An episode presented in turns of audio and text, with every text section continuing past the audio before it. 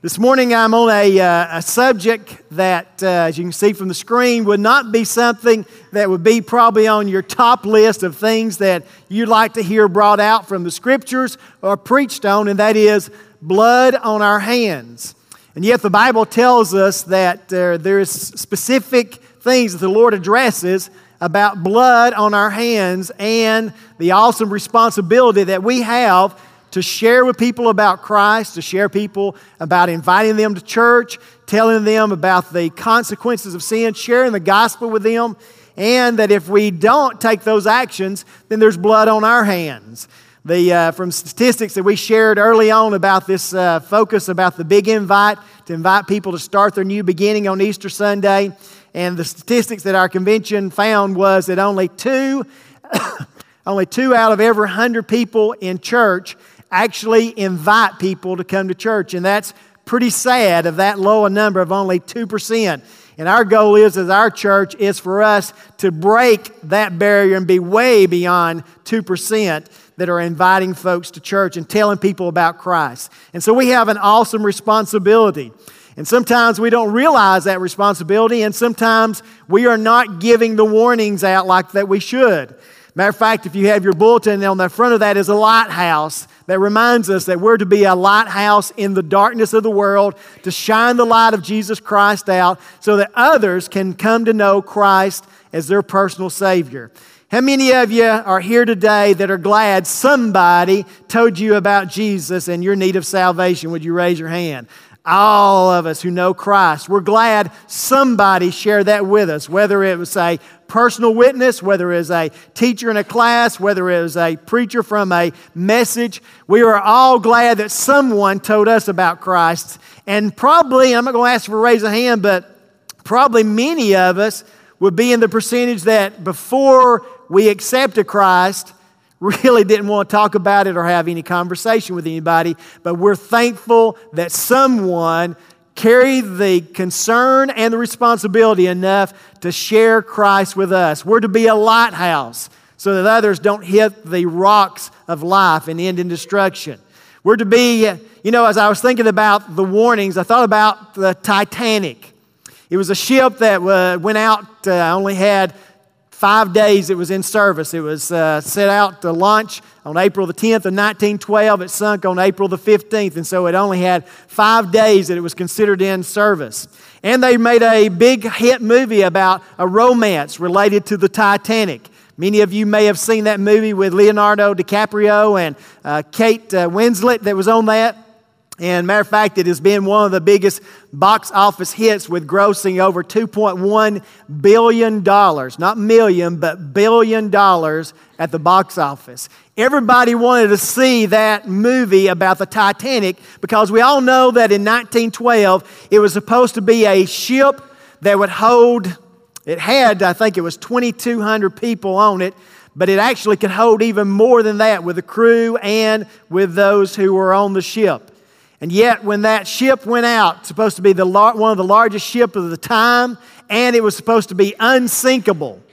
But yet, on its first maiden voyage, it hits an iceberg and sinks, plunging into the depths of the Atlantic, never to be seen again until nineteen eighties, when it was finally spotted at the bottom of the ocean. And with that sinking of the Titanic were many lives that died. I think that there were um, around fifteen hundred people that lost their lives on the Titanic. And you can look at that and think, okay, that ship was supposed to be unsinkable. And we have, even at that time, there were all kinds of warnings that could be given out to protect them. And yet, how did that ship sink? Well, it was supposed to be able to have very various segments of the ship, and it was supposed to withstand even those segments, up to four segments being damaged before it could sink, and it got five of them hit. So it exceeded the limit of what they thought was possible. The one who was the captain of the ship was the senior person in the White Star Lines, cruise lines. And about, I think it was about seven years prior to the Titanic sinking, he said, you know, we don't have to worry about icebergs or any of those things because the building of ships has exceeded that. A little bit arrogant sounding, sounding, wasn't it? Matter of fact, there are records that show that he received up to seven warnings of icebergs that were in the area, and he said, full steam ahead, and put a watchman out, but yet the watchman couldn't see it fast enough. It was too little, too late, and fifteen hundred lives were lost in the Titanic because someone didn't heed the warnings. Ezekiel tells us in Ezekiel chapter three about our responsibility to give out the warning before it's too late and before it's too little. Reading this out of the New King James, it says this, Now it came to pass, in Ezekiel three sixteen, Now it came to pass at the end of seven days that the word of the Lord came to me, this is Ezekiel, saying, Son of man, I have made you a watchman for the house of Israel. Therefore hear a word from my mouth, and give them warning from me when I say to the wicked, You shall surely die, and you give him no warning, nor speak to warn the wicked from his wicked way to save his life. That same wicked man shall die in his iniquity, but his blood I will require at your hand. Yet if you warn the wicked, and he does not turn from his wickedness, nor from his wicked way, he shall die in his iniquity, but you have delivered your soul. Again, when a righteous man turns from his righteousness and commits iniquity, and I lay a stumbling block before him, he shall die, because you did not give him warning. He shall die in his sin, and his righteousness which he has done shall not be remembered, but his blood I will require at your hand. Nevertheless, if you warn the righteous man that the righteous should not sin, and he does not sin, he shall surely live because he took warning. Also, you will have delivered your soul.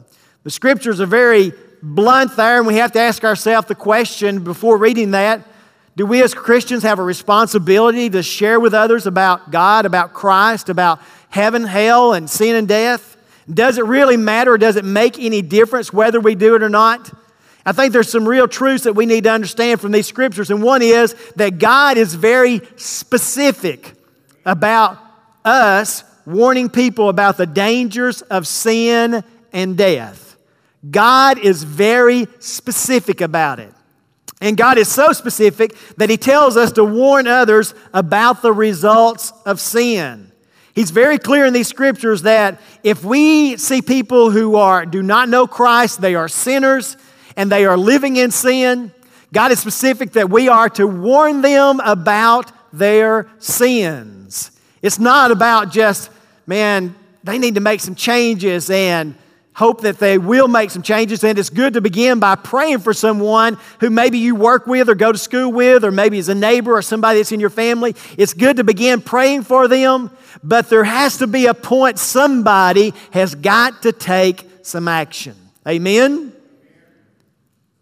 And we can live the life of saying, you know, well, I prefer to just live a good life before people, but the Bible is very clear. How shall they know unless someone tells them? How shall they know unless they hear? And so as we look through the scriptures, the Bible is very specific and God is very specific that He wants us to be warning people about the dangers of sin and death and not let people plunge into death in the cold waters of life. You know, as I was telling about the Titanic, it was interesting as I was reading up about that, something that, it didn't really affect the sinking of the Titanic, but I thought it was interesting that the Titanic was operated by coal, and coal was sometimes in heaps, will self-ignite. And the people who all loaded up on the Titanic, I list, looked at some of the people. There were millionaires, there were successful business people, successful journalists, successful actors and actresses, people of all different walks of life who were very successful. And then there were people who were just trying to get, it had made a couple of stops from uh, Southampton on its way to New York. It already made a couple of stops, and there were some people they had picked up that were traveling on that ship that were just wanting to get away and get a change of life. Life had been rough and tough, and so people on there were millionaires to people who were just got to find something different and a, some better opportunity in life. A great variety of people. And while they were loading up on that Titanic and people were excited, even the architect who designed the Titanic was on it, and he died when it went sunk to the bottom of the ocean. People of all different people were there. And when their excitement and celebration, what a lot of people didn't know, as I read, was that there actually was a fire going on inside of the Titanic. And they were working very diligently to put out that coal fire. Now, as I said, in that day, I found out that that was not uncommon, so they didn't decide to tell any of the people who were going to be cruising on the Titanic. Part of that reason would be they wouldn't want anybody to change their mind, and money was more important than lives in many people's minds. But there was a fire burning inside that could very easily have taken the Titanic from that, and yet no warning went out. And there's a fire called hell that the Bible tells us that it never goes out. And those who go to hell, their thirst is never quenched. And while we're enjoying life right now, let me tell you, I told you, oh, you look good this morning. You got some good looks on your faces. You're dressed good, smell good. I even told a man this morning he smelled good. I don't tell men that very often. Don't want any wrong impressions. We look good, we smell good, but there is a fire burning in the belly of hell that is waiting for people's souls to be there, and we've got to give the warning. God is very specific about warning people, and God is specific about us telling sinners about the results of sin, that there is a hell that those who reject Christ or do not accept Him as their personal Savior, that is their eternal destiny. The Bible, even as we read through the Scripture, you notice that it not only mentioned those who are wicked, but it addressed those who are righteous. We would call Christians. And God is specific for us to tell and warn Christians about the dangers of sin. We talked about in our life in the Word class this morning about separation and fears and how that there is nothing that can separate us from the love of Christ. And then we talked about that. We said, all right, is it talking about nothing can separate Christ from loving us? Or is it saying that nothing can separate us from loving Christ? Or is it both ways? And we came to the conclusion as we made a list of what all could separate us to where God or Christ didn't love us anymore. It was a blank list. We all agree that there is nothing that would cause God not to love us. Now, He might not love our actions, and He might not love the way that we're living our life, but He still loves us. When God created man, He said, "This is very good," and there is nothing that will cause God not to be for us or separate us from His love. And then we began to make a list of what could possibly separate us from loving God. And we came up with some things because there are things that tempt us. And we talked about how that there's not, within Christianity, there's not usually where people are on fire for God and they love the Lord and they're serving Him and then just, boom, they're gone. It's like the song that Casting Crowns sings. It's a slow fade, slowly fading away. And the Bible tells us that as Christians, we have a responsibility. God is very specific about that, to warn those who are Christians about the dangers of fading into sin and drifting away from God. And as I look to these scriptures, no matter whether we're talking about those who do not know Christ or those who know Christ and yet they've been on a slow fade away from the Lord, God holds us responsible to warn them. He is very specific about that. But I said this message is about blood on our hands, and we go from God being very specific to God being very serious about the consequences if we don't warn people about sin and death. You see, God... We, sometimes God is specific, but we don't catch the fact, or maybe it's not bundled up into the scriptures that we may be reading. But here, there's no doubt about it. God is giving the specifics, but also the seriousness. If we don't tell others about Christ, if we don't invite them to come and hear the message, if we don't do something to impact our life, because the Bible tells us blood will be upon our hands.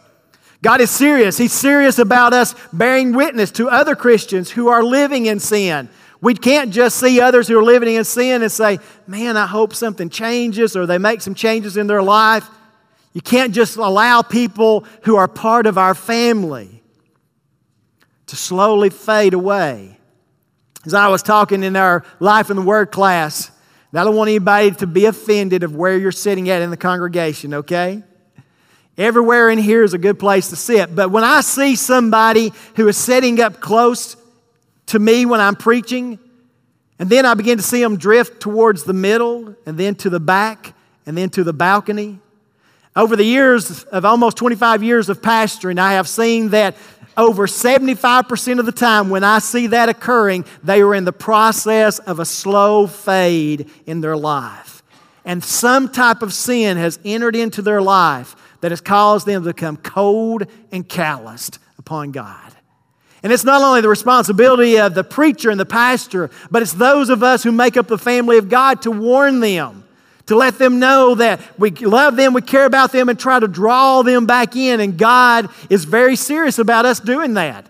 It's not a suggestion, but it's a warning that we as Christians, it's such a strong warning as Christians that we need to be warning them about that, that God even goes to the specifics of telling us how serious it is that we will have blood on our hands. Whether it's a Christian that is slowly fading or whether it's someone who doesn't know Christ and they're obviously living in wickedness, God is serious that we will have blood on our hands. And He says, it's everyone's choice. We understand that, don't we?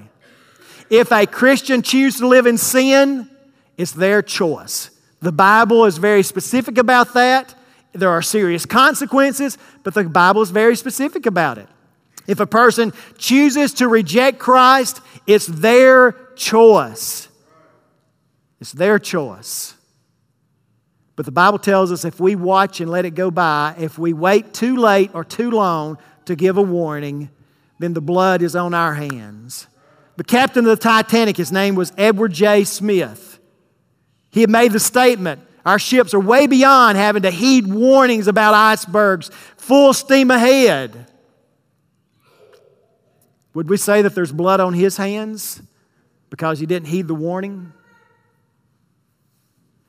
There were those in various aspects of life that could have given a warning to someone. And the Bible tells us that there is blood on our hands. I don't want you to raise your hand, but have you ever had someone's blood on your hands? I thought about uh, when my daughter, Christy, it always is vivid in my mind because it was the first, first time I'd actually had much blood of someone who was close to me on my hands. And you know, people are affected by blood in different ways. We know blood is life, so it affects us. I've had various people in my family that the sight of their own blood, now they could see somebody else bleed, it don't affect them, but the sight of their own blood, boom, they pass out. It gets them. Because we know that life is in the blood. But I remember when Christy was very little, we were visiting some friends of ours' house from church, and, and there were several of us that were there, and we were about to leave, and we had stopped at the door talking to someone. The door was open, and our daughter Christy and another one of the little girls ran out, and just in a few moments, I heard them screaming, and I turned around, and here's Christy coming up on the porch, and it looks like somebody's poured a pint of blood over her head. It's just running down. And so I immediately I've got her, I take her into the bathroom, I'm trying to find out what has happened. Blood is getting all over my hands, I'm digging through her blood. I hear the other little girl say, Mommy, Mommy, my tooth is broke. About that time I feel something and I say, oh, here's your tooth. It's in Christy's head. They had jumped up and down on the trampoline and they had collided and her tooth went into the top of Christy's head, hit a vessel there and it just poured blood. And I remember having her blood on my hands. Just took a couple of stitches. Everything was fine. One of the men that was there later on said, whew, I don't know how you stood that. That would have tore me up. And it did. Blood on my hands physically. But she was fine, wasn't she? She's doing good today. Nothing serious wrong. Some of you might say that there's some things that affect her, but she's still functioning fine. But I also remember, that was physical blood, but I remember spiritual blood that tore me up, and it still tears me up today. That is spiritual blood on my hands, because I remember getting a call that my grandfather had had a heart attack and died. And the very first thing that crossed my mind was the question, did I ever ask him if he knew Christ as his personal Savior? And immediately his blood was on my hands because I didn't know. I didn't know if I'd ever asked him. And probably if I didn't know, I never did. And at the funeral, someone said that at some point, maybe he did, and maybe in that moment before he died, he died as he came in from work and it was changing clothes and cleaning up in the restroom, and he had a heart attack and died. But you know, those are a lot of what-ifs, aren't they? It doesn't make me feel any better about the fact that I didn't ask my own grandpa if he knew Christ as his personal Savior. There's a lot of what-ifs, but it doesn't take the feeling of blood on my hands. And there's nothing that can take that away. When Pilate had Jesus crucified, he washed his hands. But when you know that a soul may have gone to hell, you can't wash your hands enough to get the feeling of blood on your hands.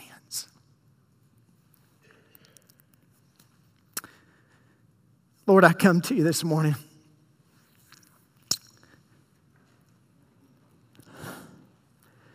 Lord, I've had physical blood of family on my hands. And that was a bad experience. But they lived beyond that. It wasn't something really major. It just looked major. But I've had the spiritual blood of a family member on my hands that there's still the uncertainty of whether when I'm in heaven, whether I'll see my grandfather's face or not.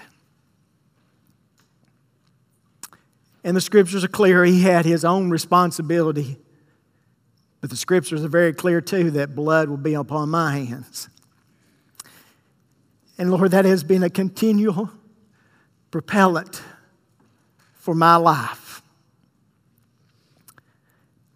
that I want to tell others about Christ. And sometimes it might just be an invitation to come to a service. Sometimes I have to just ask them, have you ever accepted Christ as your personal Savior?